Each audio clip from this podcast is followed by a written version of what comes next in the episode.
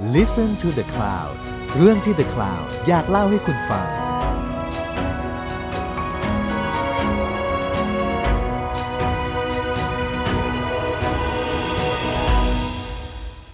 วัสดีค่ะ คุณผู้ฟังทุกท่านขอต้อนรับเข้าสู่ช่วง Heart Made Business ธุรกิจที่ทำด้วยใจ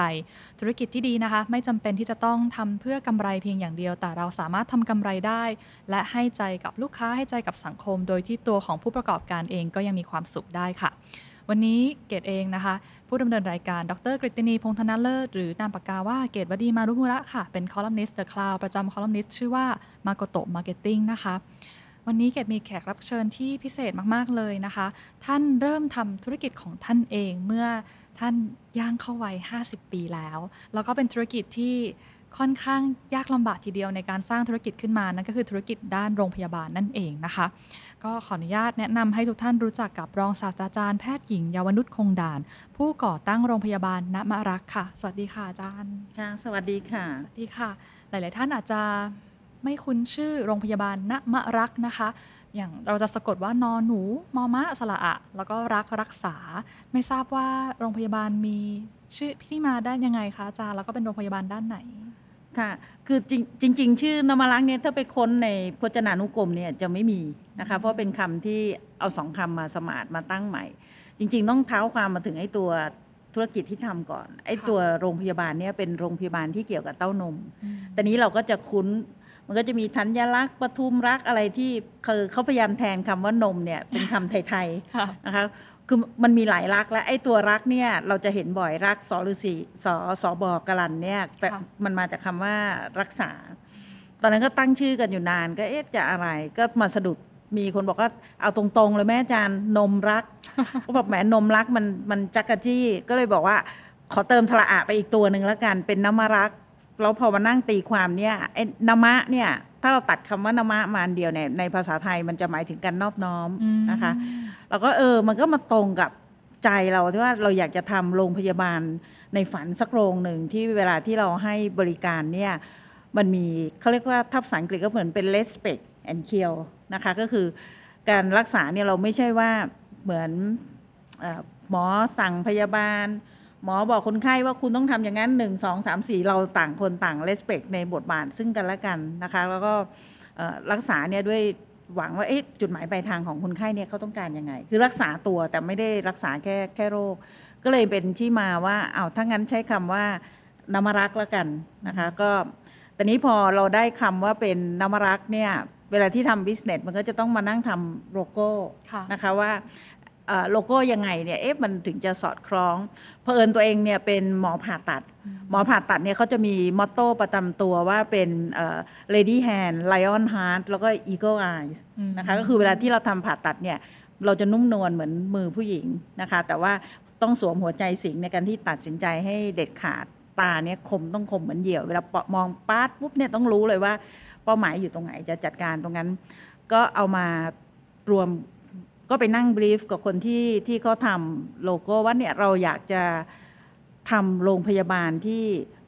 รักษาคนไข้เนี่ยเราดูแลเขาเต็มที่ด้วยสองมือที่ที่เรามีเนี่ยหัวใจที่เราเต็มที่กับกับคนไข้ มันก็ได้ออกมาเป็นสองมือหนึ่งใจดูแลสองเต้า ก็ได้ออกมาเป็นเอ่อโลโก้ที่เป็นรูปนมนะคะรูปนมสองเต้าที่มันดูไม่โป๊ แล้วมีมือมาทางไอ้ตัวหัวใจเนี่ยอยู่ตรงกลาง จนคนที่เห็นตอนแรกเนี่ยเขาคิดว่าเราทำโรงพยาบาลที่เกี่ยวกับโรงพยาบาลหัวใจ แต่จริงๆ ไม่ใช่ที่มามันมาจากคำว่าสองมือหนึ่งใจดูแลสองเต้าอื้อหือนะคะเพราะถ้าเกิดดูท่านไหนจะรู้สึกว่าแบบเหมือนเราทำมือเป็นรูปหัวใจใช่นะคะค่ะก็เป็นโลโก้ที่น่ารักมาก แล้วก็สระอะเนี่ยก็จะเป็นตัวสั้นค่ะสระอ่านนี่ก็จะเหมือนโคลอนๆเหมือนโคลอนเพราะจริงเอะๆมันไม่ได้เป็นสระอะจริง ๆ มันค่ะเป็นแค่ตัวมาขั้นอืมเท่านั้นเองค่ะ ก็เป็นชื่อโรงพยาบาลที่น่ารักมาก ๆนะคะทีนี้สิ่งหนึ่งที่เกดรู้สึกประทับใจคุณหมอตอนที่ได้มาคุยได้มีโอกาสคุยคุณหมอครั้งที่แล้วเนี่ยคือ คุณหมอมีหลายบทบาทมาก ตั้งแต่การเป็นอาจารย์แพทย์นะคะแล้วก็เป็นแพทย์ผ่าตัด แล้ววันหนึ่งต้องมาเป็นผู้ประกอบการ ไม่ทราบว่าก่อนหน้านี้คุณหมอเคยทำธุรกิจแบบนี้มาก่อนไหมคะคือจริง ๆ ถ้าย้อนไปสักประมาณ 10-20 ปีก่อนนะคะ จริง ๆ มันน่าจะคล้ายหลาย ๆ คนความฝันของคนหลาย ๆ คนเนี่ย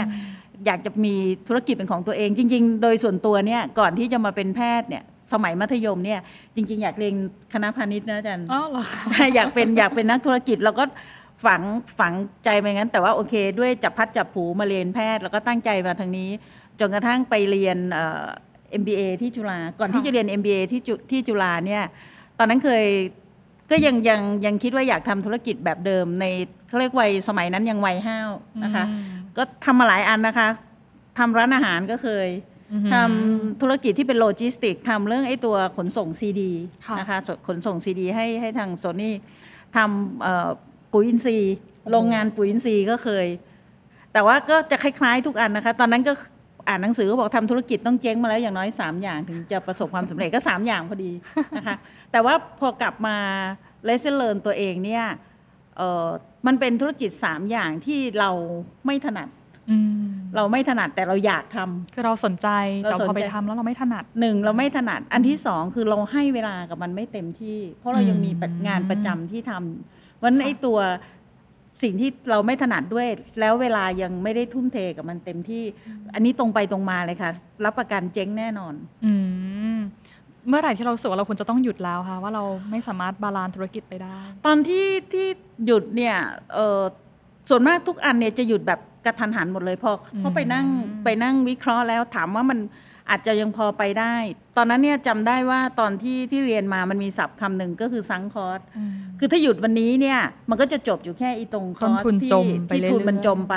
แต่ถ้าเราไปต่อไอ้ operating ที่มันขาดทุนไปเรื่อยๆ มันก็จะทำให้ตัวเลขขาดทุนมันเยอะขึ้นไปเรื่อยๆ ส่วนมากถ้าสมัยก่อนเนี่ยคนก็จะเสียดายไอ้ sunk cost ที่มันลงไปแล้ว เอาหน้าเอาอีกหน่อยเช่นเผื่อสร้าง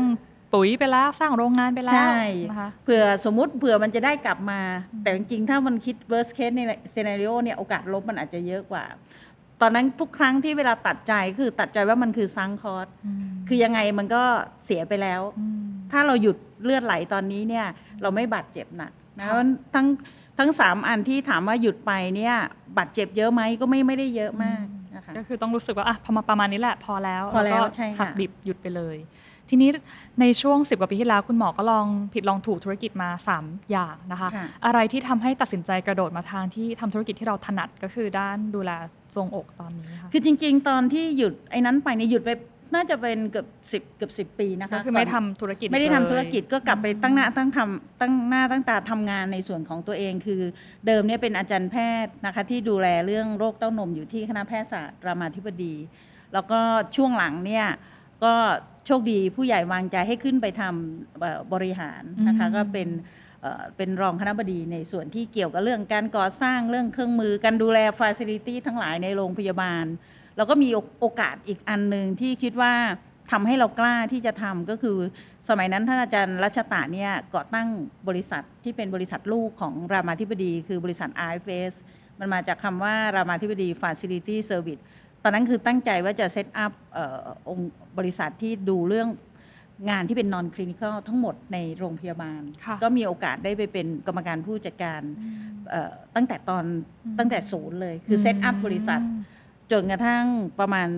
ถึงวันที่ลาออกเนี่ยก็ประมาณ 7-8 ปีนะคะอืมจากศูนย์จนกระทั่งเริ่มเริ่มที่จะสักเซสเป็นโอกาสของตัวเองค่ะที่มันเหมือนได้ลองทำธุรกิจที่เป็นเงินคนอื่น คือด้วยนะคะการบริหาร ด้วยการโงพบยลริหารค่ะด้วยการเช็คมันก็เลยทำให้เราได้โน้ตฮาวตรงเนี้ยมาอืมมาส่วนหนึ่ง จนกระทั่งถึงวัยห้าสิบเนี่ยก็เราก็คิดว่าเอ๊ะ เราก็น่าจะปีกกล้าขาแข็งพอแล้วในการที่จะมาทำธุรกิจในในส่วนนี้ เพราะว่าการทำโรงพยาบาลเนี่ยมันไม่ได้มีเฉพาะส่วนที่ดูแลคนไข้ มันมีส่วนที่เป็นระบบสนับสนุนด้วย ก็โชคดีที่ว่าได้มีโอกาสทั้งทั้งสองพาร์ทคือต้องดูตั้งแต่การสร้างตึกวางแผนโรงพยาบาล ใช่ค่ะด้ก็วยหมดก็ลงมามาหมด เราเรารู้ว่าตอนที่เราอยู่ในโรงพยาบาลเนี่ยการสร้างตึกหรือการดีไซน์ออกแบบบางอย่างเนี่ย มันมีบางอย่างที่เราบอกอืมมันทำได้ดีกว่านี้อืมนะคะเพราะฉะนั้นตอนที่มาทำของตัวเองเนี่ยอะไรที่มันเคยทำไม่ได้ หรือมีข้อจำกัดก็ขุดเอาพวกเนี้ยมาทำทั้งหมด คุณหมอบ่มเพาะความฝันที่อยากจะสร้างโรงพยาบาลของตัวเองนานไหมคะเออจริง ๆ เนี่ยถามว่าเคยคุยกับเพื่อนที่ผู้ถือหุ้นกันเนี่ย น่าจะก่อนหน้าที่จะเปิดจริง ๆ เนี่ยเกือบ10ปีนะคะโอ้เดิมเนี่ยเคยคิดกันตั้งแต่อยากจะทำเป็นคลินิกอืมอยากจะทำเป็น Women Center เป็นเอ่อผู้หญิงเข้ามา แล้วก็มาทำเล็บทำผมอืมมาตรวจสุขภาพมาอืมทำอะไรทุกอย่างที่ที่เป็นตรงนี้ แต่ก็ได้แต่คิดแล้วก็ไม่ได้ทำสักทีหนึ่งจนจนกระทั่งรอบเนี้ยก็มานั่งคุยกันว่า อายุ50แล้วเนี่ย ถ้าไม่ทำตอนเนี้ยเราจะไปทำตอนไหน เพื่อนรุ่นเดียวกันก็บ่นนะคะ เพราะว่าหลายคนบอกว่าเฮ้ย ยมนุษย์ 50เนี่ยเราเป็นวัยที่พวกเราต้องเตรียมเกษียณแล้วนะ มันควรจะต้องพาไปเที่ยวแล้วเพราะลูกเรียนจบกันหมดแล้ว ไม่ใช่มาเริ่มต้นทำอะไรใหม่ ก็มีแรงเสียดทานจากเพื่อนพอสมควรก็เลยกลับมานั่งมองว่าเอ๊ะการที่เราบอกว่าเราจะเป็นสตาร์ทอัพ ในของของบ้านเราเนี่ยค่ะหลายคนจะมุ่งไปว่าต้องเป็นคนหนุ่มสาวอืมนะคะอายุ 20 30 เป็นกำลังไฟแรงเลยที่จะทำสตาร์ทอัพอืมแต่ถ้าเรามองกลับอีกทีหนึ่งย้อนเหมือนของตัวเองตอนที่ทำแล้วเจ๊งมา 3 อย่างเนี่ย30เนี่ยเขาเรียกว่าปีกกล้า มันยังไม่ปีกกล้าขาแข็งประสบการณ์มันยังไม่เยอะอืมโอกาสล้มจะเยอะอืมเพราะว่าความสุขุมเนี่ยมันจะจะน้อยลง อันที่สองก็คือว่าเอ่อทำไมถึงต้องทำตอนช่วงนี้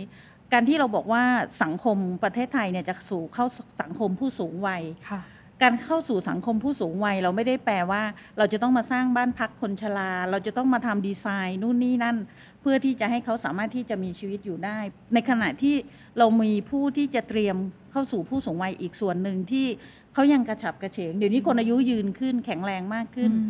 ประสบการณ์เขาเยอะมากอืมสมมุติตอนนี้50 หมอมองว่าถ้าถ้าด้วยลุด้วย life expectancy ของคนไทยเนี่ยอู้เราทำประโยชน์ได้อีกตั้ง 20 ปีอืมธุรกิจ 20 ปีนี่เรียกว่าแข็งแรงเลย เพราะฉะนั้นการเตรียมสู่สังคมผู้สูงวัยอีกอันหนึ่งอะถ้ารัฐบาลกลุ่มเนี้ยเอากลุ่มค่ะคนที่อายุสัก 50เนี่ยเฮ้ยเขามาเป็นสตาร์ทอัพอืมอีก track หนึ่งเราอาจจะได้ธุรกิจที่มันมั่นคงนะคะแล้วก็ยั่งยืน ส่วนธุรกิจที่เป็นในสตาร์ทอัพที่อายุ 30 เนี่ย มันจะได้ธุรกิจที่อาจจะได้ไอเดียใหม่ แล้วก็อืมหวือหวาค่ะสังคมไม่ได้ต้องการแค่ธุรกิจที่มันหวือหวาอย่างเดียว มันต้องการธุรกิจที่มันมีความเอ่อมั่นคงกลมกล่อม ถ้ามันมีทั้งสองอย่างทั้งสอง track ในบ้านเราเนี่ยอืมมันอาจจะทำให้เอ่อตัวการพัฒนาของประเทศเนี่ยมันมันไปได้เร็วกว่านี้ค่ะ อย่างสตาร์ทอัพวัย 20-30 เกดก็เชื่อว่ามีพลังเยอะ แล้วก็เหมาะกับอุตสาหกรรมที่เปลี่ยนแปลงเร็ว อย่างเช่นใช่ไอทีเขาก็จะมีพลังไอเดียสดใหม่เยอะนะคะ แต่คุณหมอเนี่ยเกดเชื่อว่าเป็นแรงบันดาลใจให้กับคุณผู้ฟังหลาย ๆ ท่านตอนนี้แน่เลยที่บางท่านบอกเอ๊ะฉันทำงานมา 30อายุ 30 แล้ว 40 แล้วยังไม่รู้อยากจะทำอะไรเลย ก็วัย 50 ก็ยังเริ่มได้นะคะ อะไรคือประโยชน์ของสตาร์ทอัพวัย 50 คะ นอกจากความสุขุม จริงจริงๆมันทำให้ คืออย่างน้อยเราไม่เป็นภาระให้ประเทศชาติ ใช่ไหมคะ เพราะว่าไม่งั้นเนี่ยหกสิบเนี่ยเราก็จะมานั่งรอเงินเกษียณบำนาญจากประกันสังคมค่ะนู่นนี่นั่นอ่าอันเนี้ยคือหนึ่งไม่ไม่เป็นภาระอันที่สองส่วนที่ value ที่เราสร้างได้เนี่ยมันจะกลับให้สังคมค่อนข้างเยอะ แล้วในคนที่วัยสตาร์ทอัพที่เป็น 50 เนี่ยเขาไม่ได้ทำอะไรเพื่อตัวเองเป็นหลัก เพราะว่าถ้าเกิดในวัยสตาร์ทอัพอายุน้อยเนี่ย ชีวิตเขายังต้องการอะไรที่จะเติมเต็มอ่าต้องแต่เติบโต50เนี่ยชีวิตมันเต็มแล้วอะ่ะมันได้มามาหมดแล้วมันในวัยเนี้ยไอ้ธุรกิจที่มันสามารถที่จะคืนให้สังคม ธุรกิจที่เป็นสีขาวๆหรือธุรกิจที่เอ่อมองออกไปข้างนอกเพื่อคนอื่นเนี่ยมันจะไปได้ง่ายขึ้นนะคะ อย่างลักษณะของโรงพยาบาลน้ำรักค่ะ เรามีการให้กับลูกค้าให้กับสังคมยังไงที่แตกต่างจากโรงพยาบาลอื่นบ้างคะอาจารย์ คือถ้าเรามองมองกลับมาในในธุรกิจโรงพยาบาลบ้านเราส่วนใหญ่เนี่ยอย่างถ้าคนปีนี้ก็จะเห็นข่าวกรมการค้าภายในเข้ามาคอนโทรลมาควบคุมราคา มีองค์กรเอ่อ NGO ออกมาบอกว่าเอ้ยโรงพยาบาลเนี่ยคิดราคาที่ที่แพงเกินอืมซึ่งหมอเห็นด้วยนะคะ ตอนที่กรมการค้าภายในออกมาควบคุมราคา ก็มีคนมาถามว่าเอ้ยอาจารย์คิดว่ายังไงบอกเออดี ควบคุมไปเลย เพราะจริง ๆ แล้วเนี่ยโดยปรัชญาการทำโรงพยาบาลเนี่ยมันต้องไม่ใช่ maximize profit อืมคือคือ profit เนี่ยมีเพื่อให้เรารอดมีเพื่อให้เพื่อเพื่อเราโต แต่ว่าธุรกิจนี้ต้องต้องอย่าลืมว่าเราทำธุรกิจอยู่บนความเจ็บป่วย ทำธุรกิจอยู่บนความทุกข์ของคนอื่น เพราะฉะนั้นเขาทุกข์จากโลกเนี่ยก็มากพอแล้ว มาทุกข์จากไอ้ตัวเงินที่เขาต้องจ่ายไปโดยไม่ไม่สมเหตุสมผลเนี่ยอืมมันก็เหมือนเราไปเพิ่มเพิ่มทุกข์ให้เขาเพราะฉะนั้นในในส่วนตัวเนี่ยคิดว่าการทำธุรกิจโรงพยาบาลเนี่ยเรื่องเงินเป็นโอเคเป็นปัจจัยที่สำคัญ แต่ไม่ใช่เรื่องที่สุด เรามีความสุขที่เราได้รักษา เอ๊ะเราเห็นรอยยิ้มเขาเขาหายเอ่ออันเนี้ยมันเป็นความสุขทางใจที่ที่เราได้ ไม่ได้แปลว่าต้องเป็นหมอเป็นพยาบาลที่ในอยู่ในโรงพยาบาลรัฐเท่านั้นที่จะได้ความสุขทางใจพวกนี้เรามาทำเอกชนเนี่ยก็ก็ทำได้ ตอนนี้เราเรามาดูแก็บว่า ถ้าอย่างนั้นหลายคนอาจจะบอกเอ้ยถ้างั้นก็ทำมีแต่โรงพยาบาลรัฐสิไม่ต้องมีเอกชนอืมมองมองว่ามันมันยังมีแก็บอยู่อืมถามว่าในกลุ่มคนประเทศไทยเราเนี่ยกลุ่มมันจะมีอยู่สามกลุ่มคือกลุ่มที่เป็นชนชั้นบน กลุ่มในที่เป็นระดับระดับรากหญ้าหรือทั่ว ๆ ไปกับตรงกลางๆคือกลุ่มชนชั้นกลาง คือกลุ่มกลุ่มคนที่ระดับบนเนี่ยอันนั้นไม่ต้องห่วงเขามีเงินที่จะเปย์โรงพยาบาลจะแพงขนาดไหนก็ได้สามารถที่จะซื้อความสะดวกสบายในขณะที่กลุ่มคนที่เป็นในระดับที่ใช้สิทธิ์ 30 บาท ประกันสังคม สิทธิข้าราชการ หรือคนที่มีรายได้ไม่ไม่ได้เยอะนัก เขาสามารถที่จะเข้าไปรออืมในโรงพยาบาลรัฐบาลได้อืมแต่นึกภาพพนักงงานบริษัทที่เป็นชนชั้นกลาง ป่วยมาสักโรคหนึ่งอืมวันนี้เอาถามว่าคนในกรุงเทพเนี่ย ถ้าเป็นไส้ติ่งอักเสบ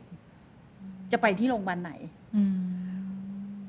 มมืดมืดเลยนะคะ มืดแล้วเป็นอย่างเงี้ยมา 20-30 ปีแล้วค่ะจะเข้าไปรออยู่ในห้องฉุกเฉินอืมโรงพยาบาลรัฐก็นานมากนะคะ หรือป่วยสักโรคหนึ่งสมมุติอาจารย์มีก้อนที่เต้านมนะคะ เอามาอย่างของนมะรักษ์เนี่ยการที่ไปโรงพยาบาลรัฐเนี่ยอาจารย์ต้องลางาน เข้าไปนัดคิวอืมนะคะ เพื่อที่ทำแมมโมแกรมไปตรวจเจอแพทย์ก่อนหนึ่งครั้ง แล้วแพทย์ก็จะบอกว่าอ้าวต้องทำแมมโมแกรมกับอัลตราซาวด์อาจารย์ไปนัดก็จะได้อีกสองเดือนสามเดือนซึ่งนะคะถ้าเราเป็นอะไรไปตอนนั้น พอทำเสร็จ วันที่ไปทำแมมโมแกรมกับอัลตราซาวด์อาจารย์ฟังผลไม่ได้เลยนะอืมอาจารย์จะต้องนัดมาเจอแพทย์ที่ตรวจอีกรอบหนึ่งอันนี้ครั้งที่สามแล้ว แพทย์ที่ตรวจก็จะบอกโอเค ผลแมมโมแกรมกับอัลตราซาวด์เป็นอย่างนี้ เดี๋ยวจะต้องเจาะชิ้นเนื้อ ก็จะต้องไปทำนัด ส่งไปนัดใหม่ค่ะ ส่งไปนัดทำที่แผนกเอ่อที่เจาะชิ้นเนื้อที่เอ็กซเรย์นัดเสร็จอะวันหนึ่งก็มาเจาะเจาะเสร็จนัดมาฟังผลอีก จะเห็นว่านี่ยังไม่ได้เริ่มรักษาเลย ต้องไปเจอโรงพยาบาลประมาณห้าหกครั้ง เอกชนเนี่ยให้ลาป่วยได้ประมาณปีละหกวันค่ะอาจารย์ยังไม่เริ่มรักษาเลยวันลาป่วยอาจารย์จะหมดละอืมเพราะฉะนั้นในกลุ่มที่ทำเอกชนตรงเนี้ยบางทีเขาก็ไม่ได้อยากที่จะไปเสียเงินในโรงโรงพยาบาลเอกชนเยอะ ๆ แต่มันมีข้อจำกัด เพราะฉะนั้นถ้าเกิดในกลุ่มเนี้ยเรามีโรงพยาบาลที่มาเติมแก็บตรงนี้ได้ว่า เอ้ย บริการเนี่ยมันเหมือนเอกชนระดับพรีเมียมนะ ราคาสมเหตุสมผลเขาพอที่จะจ่ายได้ไม่ต้องไปเสียเวลา หักลบกบหนี้กันเรื่องค่าเสียโอกาสค่าเสียเวลาแล้วเนี่ยมองว่ากลุ่มเนี้ยเป็นกลุ่มใหญ่ที่ที่เรายังสามารถที่จะเซิร์ฟเขาได้ คือมีทั้งตลาดด้วยแล้วก็ผู้ป่วยที่เป็นมะเร็งเต้านมก็มีจำนวนมากใช่ไหมคะจคุริณงหมๆเยอะค่ะ เพราะว่าในในปัจจุบันในบ้านเราเนี่ยมะเร็งเต้านมเนี่ยถือว่าเป็นมะเร็งที่เจอเป็นอันดับหนึ่งในผู้หญิง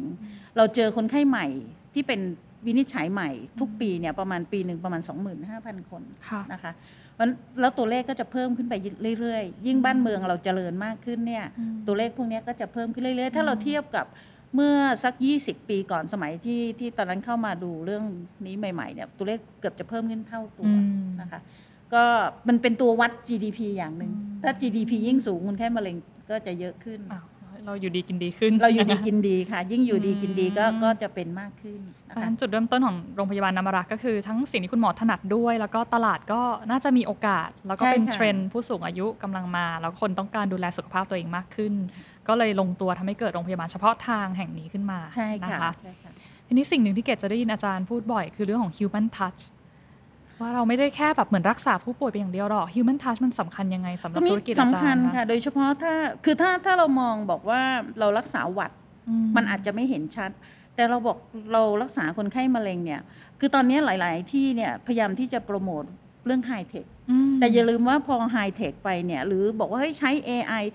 แต่อีปฏิปฏิสัมพันธ์ระหว่างคนเนี่ยมันหายไปอืมเวลาการรักษาคนไข้คนหนึ่งเนี่ย จริง ๆ มันต้องทั้งไฮทัช แล้วก็ไฮเทคอืมนะคะเราเราคนไข้มะเร็งเนี่ยเขาไม่ได้ต้องการแค่ว่าอ้าวมาทำแมมโมแกรมเจาะชิ้นเนื้อนะอ้าวคุณเป็นมะเร็งนะลองนึกภาพถึงอยู่มานั่งเสร็จ หมอมีเวลาให้เราอยู่แป๊บหนึ่งอะคุณเป็นมะเร็งนะ เดี๋ยวนัดผ่าตัด เดี๋ยวคุณไปนัดผ่าตัดข้างนอกโอ้โหมันเกิดผลกระทบในเทิงจิตใจคนไข้อีกอีกอีกเยอะมาก คือถ้าเป็นคนไข้มะเร็งเนี่ยเขาจะรู้เลยว่าในตอนที่จะแจ้งผลวินิจฉัยเนี่ย อันนี้มันเหมือนการแจ้งข่าวร้ายอื มมันจะต้องมีสเต็ปในการค่ะที่จะแจ้ง มีเวลาในการที่จะให้เขาทำใจ คนที่เป็นมะเร็งเนี่ยพอแจ้งได้รับข่าวปุ๊บเนี่ยในเชิงจิตวิทยาเนี่ยเขาจะเรียกอยู่ใน deny phase คือเฟสที่ปฏิเสธอืมก่อนช่วงเนี้ยจะไม่รับรู้บางคนบอกไปแล้วเนี่ยกลับไปบ้านลืมด้วยซ้ำเพราะมันเป็นเฟสของจิตใจ ไปเฟสที่ 2 ไปแองกี้เฟสคือจะเริ่มโกรธเริ่มหงุดหงิด หมอต้องทำความเข้าใจให้ตรงนี้จนกว่าจะไปถึงเฟสที่เขายอมรับได้ ถามว่าไอ้พวกเนี้ย AI โรบอทไม่สามารถที่จะมาแทนคนได้ การที่เราจะแสดงความเขาเรียกว่าเห็นอกเห็นใจความเข้าใจในในแต่ละอันของเขาเนี่ย ตัว touch human touch เนี่ยสำสำคัญมากหมอมีความเชื่อว่าคนไข้มะเร็งเนี่ย เวลาที่เรารักษาไปเนี่ย หมอเนี่ยช่วยเขาได้ครึ่งหนึ่งอืมอีกครึ่งหนึ่งน่ะคือตัวเขาเอง ถ้าตัวเขาเองเนี่ยเขา เขามีใจที่ยอมรับมีความรู้สึกว่าเฮ้ยเขาเชื่อเขาศรัทธาในการที่จะปรับเปลี่ยนชีวิต ตรงนั้นเนี่ยมันจะไปไปได้อีกครึ่งหนึ่งเพราะมันจะทำให้ระบบภูมิคุ้มกันร่างกายเขาเนี่ยดีขึ้นตอนนี้ในในการพัฒนาในโรงพยาบาลยุคหลังๆเนี่ยเราพยายามพูดถึงเรื่องเทคโนโลยีกันจนจนมากเกินไป จนกระทั่งเราลืมว่าเวลาที่เรารักษาเนี่ยเรารักษาคน ที่เป็นโรค เราไม่ได้รักษาโรค เวลาที่ที่คุยตอนสมัยที่เรียน เป็นยังสอนนักเรียนแพทย์ก็จะบอกว่าเฮ้ยเราไม่ได้รักษาโรคมะเร็งนะอืมเรารักษาคนที่เป็นมะเร็งอืมเพราะฉะนั้นเนี่ยอย่าไปมองแค่ว่าฉันจะจัดการกับอีก้อนมะเร็งยังไง แล้วคนที่เขาเป็นล่ะอืมใจเขาเป็นยังไง ตัวไลฟ์สไตล์เขาเป็นยังไงอืมคุณต้องทำทุกอย่างเนี่ยให้มันแมทเขาจะได้กลับไปสู่สังคมในไปทำงานได้ตาม ปกติอย่างย่างมีคุณภาพอย่างเดิม จริงๆ ก็เป็นลักษณะของแบรนด์ที่ดีนะคะ เพราะเราบอกว่าแบรนด์ที่ดีเนี่ยต้องทำให้ลูกค้ารู้สึกบางอย่าง ซึ่งกรณีของโรงพยาบาลน้ำรักเกดรู้สึกว่าเป็นความรู้สึกอบอุ่นเหมือนบ้านสบายใจ อย่างแบรนด์สำคัญระดับโลกอย่าง Apple คนถือก็รู้สึกเราเท่ละ หรือว่าแบรนด์เสื้อผ้าบางแบรนด์รู้สึกว่าเออใส่แล้วฉันมั่นใจ แบรนด์รถยนต์ BM ขับแล้วเรารู้สึกเราเท่เกเชื่อว่า สิ่งที่ผู้ประกอบการทุกท่านน่าจะรู้สึกคือบางทีเราเน้นเทคโนโลยีมากจนเกินไป จนเราลืมว่าเราอยากให้ลูกค้ารู้สึกยังไง แล้วก็ได้ผลลัพธ์อะไรจากสินค้าและบริการของเรานะคะ ทีนี้อยากจะขออนุญาตถามคุณหมอเรื่องของวิธีการสร้างองค์กรนิดนึงค่ะ ได้ยินว่าทางโรงพยาบาลเนี่ยมี core value หรือแก่นที่เราเชื่อมั่นชัดเจนมากก่อนที่จะเริ่มสร้างตึก หรือว่าคิดดีไซน์บริการระบบทั้งหมดเลย ไม่ทราบว่าแก่นของนามารักคืออะไรคะอาจารย์ ค่ะ คือตอนที่ที่เราทำเนี่ยจริง ๆ เราก็เริ่มตั้งแต่จริง ๆ ถ้าถ้าคนที่ทำในเอกชนทั่วไปก็จะคุ้นกันอยู่แล้วว่าไอ้ vision mission เราคืออะไร ใช่ไหมคะ core value คืออะไร เพราะว่าเราต้องต้องมองว่าคนเวลาที่มาทำงานเนี่ยมาจากร้อยพ่อพันแม่ แต่ละคนเนี่ยก็ได้รับการบ่มเพาะมาจากสังคมที่แตกต่างกัน ตอนนี้การที่เราจะถ่ายทอด ความรู้สึกไปที่คนไข้ที่เข้ามารับบริการที่เราเนี่ยด้วยความรู้สึกเดียวกันก็คือมันเหมือนมาหลอม culture จาก diversify เนี่ยให้มันเป็นอันเดียวกัน เพราะฉะนั้นเราก็ต้องมาคิดไอ้ตัว core value หลักนะคะ มันก็คือเหมือนมาสร้างนิสัยให้ให้มันคล้าย ๆ กันจากคนที่อาจจะมีความแตกต่างกันเออพอเราได้ core value หลักจริง ๆ ที่นี่เราก็ใช้คำว่าง่าย ๆ ก็ใช้คำว่า care นะคะคำว่า care เราก็มาจากคำว่าไอ้ตัว C เนี่ยก็คือตัว customer value คุณค่าที่เราจะให้กับคนไข้เนี่ยคืออะไร ไม่ได้แปลว่าคุณค่านั้นคือแค่การรักษาหาย เราก็ต้องไปตีความว่าไอ้ตัว value ที่เขาจะได้รับเนี่ย experience ที่เขาจะได้รับในโรงพยาบาลแบบเนี้ยมีอะไรบ้าง อันที่สองก็คือเรื่องตัว A ก็คือ accountability เวลาที่ที่ตอนที่แปลกับลูกน้องเนี่ยบอกว่าไม่ได้แปลว่าคุณรับผิดชอบนะหมอหมายถึงจิตสำนึก คุณมีจิตสำนึกยังไง บางครั้งเนี่ยเราอาจจะทำบอกอุ้ยต่อหน้าเราเนี่ยทำดีหมดเลยอะอืมใช่ไหมดูแล้วเหมือนรับผิดชอบ แต่เคยไหมว่าบางคนรู้สึกในใจมันไม่ใช่เออฉันก็ทำมันไปอย่างนั้นแหละทำไปอย่างนั้นเออทำอย่างนั้นอ่าตามจขั้รินงตอนๆแต่เราอยากให้มันในอยู่ในจิตสำนึกเลยว่า เราทำแบบเนี้ยเรารู้หรือเปล่าว่าเอ๊ะมันผิดหรือมันถูกอืมถ้าเรารู้สึกว่าเราทำแล้วไม่สบายใจ แสดงว่ามันมันไม่ถูกนะคะ อันถัดไปก็คือตัว R นะคะ R เนี่ยก็คือการ respect นะคะ respect คำว่า respect ซึ่งกันและกันการเคารพซึ่งกันและกันเนี่ยมันหมายถึงเรากับลูกค้าอืมเรากับเพื่อนร่วมงาน ผู้บังคับบัญชากับลูกน้องการที่นี่เนี่ยพอคำว่า respect เนี่ยโอ้โหเวลาที่ในโรงพยาบาลหลายที่เนี่ยมันจะเขาเรียกมีไฮรักีมีชนชั้นมีอะไรค่อนข้างเยอะ ตอนนั้นก็คิดกันแม้กระทั่งว่าเอ๊ะเราจะทำยังไงให้มันรู้สึกว่ามัน ทุกคนเนี่ยมันอันหนึ่งอันเดียวกัน การที่คุณเป็นแม่บ้านหรือเป็นพยาบาลหรือเป็นแพทย์เนี่ยมันแค่โรบทบาทหน้าที่มันต่างกัน แต่ไม่ได้แปลว่ามีไอ้ตรงนี้ต่างกันเราก็ในเชิงสัญลักษณ์เราบอกงั้นให้ใส่เสื้อเหมือนกัน ที่นี่ไม่มีเครื่องแบบนะคะ ไม่มีว่าอันนี้เครื่องแบบพยาบาลเครื่องแบบอะไรเราบอกว่าเราใส่เสื้อสีชมพูเหมือนกันหมด อย่างวันนี้ที่เกด ท่านผู้ฟังอาจจะไม่เห็นนะแต่คุณหมอใส่เสื้อโปโลนะคะ สีชมพูสดใส ซึ่งเป็นยูนิฟอร์มที่ทั้งโรงพยาบาลเหมือนกันไม่ว่าที่ไหนก็ค่ะทุกคนก็ใส่เหมือนกัน เราก็จะได้ให้มันจะได้ให้ความรู้สึกเขาลึกๆว่าเฮ้ย การที่ respect เนี่ยก็เพราะเรามันเท่ากันไงอืมเราก็คือเป็นคนนมะรักษ์เหมือนกันนะคะ แล้วก็อันสุดท้ายคือตัว E ค่ะ E ก็คือ ex- expertise ก็คือคุณมีทำอะไรต้องทำด้วยความเชี่ยวชาญไม่รู้หมอมีความเชื่อว่าไม่มีอะไรที่เราทำไม่ได้ เพียงแต่เรายังไม่รู้วิธีทำเพราะฉะนั้นไปหาวิธีทำแล้วฝึกฝนตัวเองให้เชี่ยวชาญเพราะฉะนั้นพอเราวางว่าเราอยากได้คนของเราที่ลักษณะแบบเนี้ยเริ่มตั้งแต่ตอนสัมภาษณ์อืมเราก็ต้องหาตั้งแต่คนที่ สัมภาษณ์เนี่ยที่ได้คนในลักษณะที่เราเอ่อคล้ายๆกันเอ่อตอนที่สัมภาษณ์ผู้ถือหุ้นอีกท่านเนี่ยคุณออนนงค์นะคะเป็นเป็นเภสัชกร แต่ว่าไปเรียนมาทั้งเรื่องเออเกี่ยวกับไอ้เอ่อ human resource เขาจะเป็นคนคัดคัดเลือกคนข้างเก่ง ให้นโยบายเข้าไปว่าคนถ้าเลือกเก่งกับดีอืมให้เลือกดีก่อนอืมเก่งเดี๋ยวมาฝึกได้ค่ะแต่ดีฝึกไม่ได้อืมดีไม่ใช่ฝึกไม่ได้ฝึกได้แต่ยากหน่อย มันถ้าเกิดตั้งแต่ตอนเราเข้ามาเนี่ยเราได้เลือกตั้งแต่คนที่เราสามารถที่จะมากรูมได้ มีคนที่เปิดใจเป็นน้ำไม่เต็มแก้ว เราก็จะสามารถที่จะมามาทำได้เพราะฉะนั้นในในทุกๆกิจกรรมเนี่ย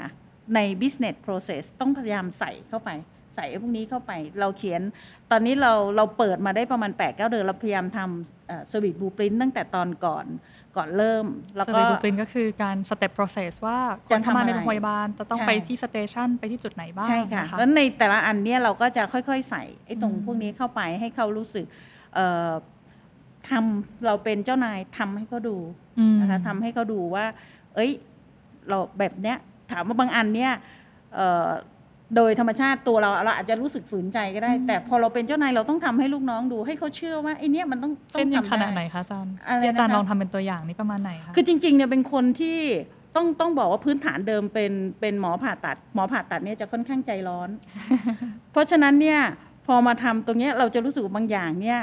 แหมมันไม่ได้ไม่ได้อย่างใจอืมพอพอเราบอกไอ้ตัว R เนี่ยมันต้อง respect อืม ถ้าเกิดเราไม่ได้ดั่งใจ แล้วเราโวยวายเข้าไปเนี่ยอีอีข้อ R เนี่ยมันหายไปเลย ถามว่ามีหลุดไหมมีหลุดค่ะ มีหลุด แต่สิ่งที่ต้องต้องหลุดก็คือว่า พอหลุดเสร็จปุ๊บทำยังไง ต้องรีบแก้ ก็บอกไปเลยว่าเออหมอผิดเองเรื่องนี้อืมอ่าหมอผิดเองเออโอเคแล้วเดี๋ยวคุยกันใหม่กล้าที่จะบอกว่าเฮ้ยเราเราผิดเองอืมนะคะ หลายองค์กรนะคะ เราจะรับคนเข้ามาก่อน รับคนเก่งเข้ามาก่อน สุดท้าย บางองค์กรก็จะมีปัญหาว่าพนักงานมองเห็นเป้าหมายไม่เหมือนกัน หรือว่าอาจจะความสัมพันธ์ไม่ได้ราบรื่นนัก แต่ว่าอย่างคุณหมอเนี่ยค่ะก็คือมี value เป็นจุดตั้งต้นก่อนก็คือ care นะคะ ใส่ใจ accountability respect each other แล้วก็ expertise ค่ะทำให้เราสามารถเลือกคนที่อยากขอใช้คำว่ามีกลิ่นเหมือนเหมือนๆกัน คือมีทัศนคติมีนิสัยคล้ายกัน ก็น่าจะสนิทกันดีมากขึ้นด้วย หรือเปล่าความสัมพันธ์ของพนักงาน ความสัมพันธ์ก็ก็ก็ค่อนข้างคุ้นสนิทคุ้นเคยกันค่ะ เพราะค่ะว่ามาที่นี่เนี่ยทุกคนก็จะบางทีมองไม่ออกว่าไอ้คนนี้เป็น director nursing อืมเพราะว่าบางทีกันเขาก็ไปนั่งอยู่ตรง OPD เหมือนเหมือนน้องทั่วไปค่ะสมมุติว่าเวลาที่แผนกผู้ป่วยนอกเนี่ยยุ่งมากอืมผู้เอ่อเอ่อผู้จัดการของพยาบาลเขาก็ลงไปไปดูเลยนะคะพวกหัวหน้าหัวหน้าฝ่ายการพยาบาลก็ไปนั่งซิทค่ะอินอยู่กับกับลูกน้องนะคะ อะไรที่ทำให้พนักงานช่วยเหลือกันและกันแบบนี้คะจริง ๆ มองว่าจริง ๆ ถ้าอย่างที่อาจารย์บอกว่าเราได้คนที่คล้าย ๆ กันเข้ามา แล้วเรามีจุดเป้าหมายด้วยกันว่าว่าเป็นอย่างนี้แล้วผู้บริหารต้องไม่ไม่ทิ้งลูกน้อง อย่างสมมุติว่าเอ่อหมอก็แบ่งบทบาทกันเลย อย่างสมมุติคุณหมอเอ่อคุณหมอวรันเนี่ยก็มีหน้าที่เลยสมมุติถ้ามีลูกค้าคอมเพลนหรือมีอะไรที่มันไม่ใช่เนี่ยบางทีแกลงไปขอโทษอืม ลูกค้าเองลงไปนั่งคุยเอง หรือบางอันที่เวลาที่เอ่อทะเด็กทำไม่ทันอืมบางทีเราก็เข้าไปจัดการให้ หรือดูแล้วเอ๊ะมีท่าทีที่จะเขาะว่าพอผู้บริหารระดับสูงเนี่ยลงเข้าไปช่วยเด็กเขาก็จะรู้สึกว่า เออเออใช่อืมหรือเวลาที่เขาทำอะไรที่มันผิดพลาด แทนที่เราจะไปจัดการเขาตรงนั้นเราไปช่วยแก้ปัญหาก่อน แล้วค่อยเอาตรงนี้เนี่ยมา ปรับปรุงกันทีหลัง คือในโรงพยาบาลเนี่ยมันจะมีอีกระบบหนึ่งเขาเรียกเป็น incident report ค่ะเวลาที่มีอะไรที่ผิดพลาดเนี่ยจะเอ็นเอ็นเคลเขาว่าเฮ้ยคุณเขียนนะ เพื่อที่จะเอาไปปรับปรุงเอ่อมีบางครั้งเนี่ยความผิดพลาดเนี่ยสมพอดีทำบทบาทเป็นเซอร์เจียนด้วย เราเป็นคนทำผิดเอง เด็กก็ถามว่าเขาก็จะกระซิบกระซิบกันว่าเอ๊ะจะเขียน IR ดีไหมอะเรื่องนี้อาจารย์นุชทำเองอืมก็ได้ยินก็บอกเขียนเลยอืม เขียนเลยเขียนเลยแล้วก็เอามา เป็นหัวหน้าที่ยอมรับผิดและอ่าปกป้องลูกน้องนะคะเพราะฉะนั้นพอเราบอกเขียนเลยเนี่ยเด็กเขาจะรู้แล้วว่าในทุก ๆ การทำงานเนี่ยความผิดพลาดมันเป็นเรื่องที่เกิดขึ้นได้อืมเพียงแต่ว่าเรายอมรับอืมแล้วเอามา declare กันว่าว่ามันเป็นยังไง มันก็จะทำให้เกิดการปรับปรุงในการที่จะเรียนรู้ให้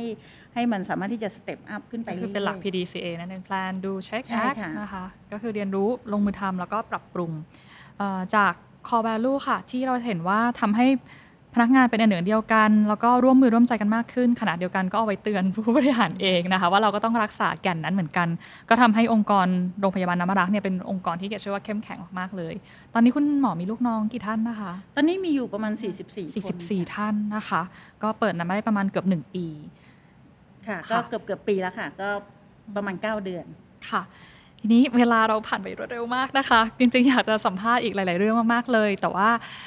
สุดท้ายค่ะ อยากจะให้คุณหมอฝากถึงท่านผู้ประกอบการหรือท่านผู้ฟังนิดนึงที่เขาอาจจะมีความฝันอยากจะทำธุรกิจแต่ไม่กล้า พอจะมีเคล็ดลับธุรกิจอะไรไหมคะ ในการที่ทำให้ประสบความสำเร็จ คือจริง ๆ ต้อง เอออย่างที่บอกไปตอนต้นค่ะ คือสุดท้ายเนี่ยเราอาจจะต้องทำถ้าจะทำธุรกิจเนี่ยน่าจะทำเรื่องที่เราถนัดอืม นะคะ แล้วเรารู้ดีในในเรื่องนั้นนะคะ เพียงแต่ว่าจะแตกแขนงไปยังไง อันที่สองก็คือทำในสิ่งที่ตัวเองทำแล้วเรารู้สึกว่าเราเรารักที่จะทำกับมัน เรามีแพชชั่นที่ที่จะทำเพราะว่าถ้าเกิดเราไม่รักในสิ่งที่ตัวเองทำถึงแม้เราถนัด มันก็มันจะไปต่อยอดไปได้ยาก กับอันสุดท้ายก็คือกล้าที่จะเริ่มค่ะอืม เพราะว่าหลายหลายครั้งเนี่ย พี่นั่งคุยกันอยู่นานเนี่ยจะดีเหรออายุเราขนาดนี้ ไม่เริ่มมันไม่รู้อะแต่พอมันเริ่มปุ๊บเนี่ย มันจะหยุดไม่ได้อืมเพราะมันเรารักด้วยแล้วเราอยากจะทำด้วยมันก็จะไปต่อไปต่อได้เรื่อยๆหมอว่าถ้าทำทั้งทั้งสามอย่างเนี่ยคือถนัดแล้วรักมันแล้ว แต่ไม่กล้าที่จะเริ่มเนี่ยค่ะมันก็จะไม่ไม่เกิดที่ธุรกิจนะคะอืมเพราะฉะนั้นพอพอถ้าเรามีทั้งทั้งสามอย่างเนี่ยหมอว่าในคนที่อายุห้าสิบนะคะไอ้เรื่องถนัดเนี่ยอืมเราผ่านประสบการณ์ตรงเนี้ยมาเยอะ เรื่องแพชชั่นเนี่ยเรามีทั้งรักผิดหวังสมหวังมาตลอดชีวิต จนกว่าจะถึง 50เนี่ยหมอรู้ว่าหลาย ๆ คนรู้แล้วล่ะว่าเราอะรักที่จะทำเรื่องเรื่องไหนนะคะอืมขาดอย่างเดียวขออย่าคิดว่าเราแก่ค่ะ เริ่มเลยค่ะ 50 เนี่ยมองแล้วเนี่ยชีวิตเราอยู่จนทำงานถึงสัก 70 เราไม่จำเป็นต้องเกษียณที่ที่ค่ะ60 ยังมีเวลาตั้ง 20 ปีอืมเราอย่าไปคิดว่า โอ้โหฉันอายุตั้ง 50 ต้องมองว่าเรามีเวลาอีกอย่างน้อยตั้ง 20 ปีกว่ากว่าที่เราจะเอ่อทำธุรกิจวัน 20 ปีหมอว่าเป็นเวลาที่ท่านในยุคปัจจุบันนี้ไม่นานนะคะไม่ก็ก็คิดว่า 3 อย่างนี้ก็น่าจะ ฝากสำหรับเพื่อนๆที่อายุ 50 นะคะ ให้เกษียณไปอย่างมีคุณค่าด้วยกันค่ะ และสำหรับคุณผู้ฟังนะคะ ที่ยังไม่ถึง 50 และอยู่ในวัยที่กำลังลังเลสับสนอยู่ เกดว่าเราช่วงนี้ค่ะเราใช้เวลาในการสั่งสมทักษะ skill connection แล้วก็อาจจะบ่มเพาะ passion ของเรา จนถึงวันที่เราพร้อมที่จะเบ่งบานจริง ๆ ถึงค่อยเริ่มทำธุรกิจก็ได้ ไม่มีวันว่าสายเกินไปนะคะ นั่นคือบทเรียนจากรองศาสตราจารย์แพทย์หญิงเยาวนุช คงด่านนะคะ ผู้ก่อตั้งโรงพยาบาลนมะรักษ์นั่นเองค่ะวันนี้ขอขอบพระคุณอาจารย์มากนะคะค่ะสวัสดีขอบค่ะคุณค่ะสำหรับคุณผู้ฟังทุกท่านนะคะ ก็สามารถติดตามเรื่องราวของธุรกิจดีๆ ที่ทำด้วยหัวใจเช่นนี้ Handmade Business ได้อย่างต่อเนื่องนะคะ ทุกครั้งเกดจะพยายามเลือกเกสหรือผู้บริหารที่มีความหลากหลายแตกต่าง แต่มีสิ่งหนึ่งที่มีร่วมกันก็คือทุกท่านจิตใจดีและตั้งใจ สร้างคุณค่าให้กับลูกค้าและสังคมค่ะ ขอบพระคุณที่ติดตามกันฟังมาวันนี้นะคะ เราพบกันในครั้งหน้าค่ะ สวัสดีค่ะ ติดตามเรื่องราวดีๆ และรายการอื่นๆจาก The Cloud ได้ที่ readthecloud.co หรือแอปพลิเคชันสำหรับฟังพอดแค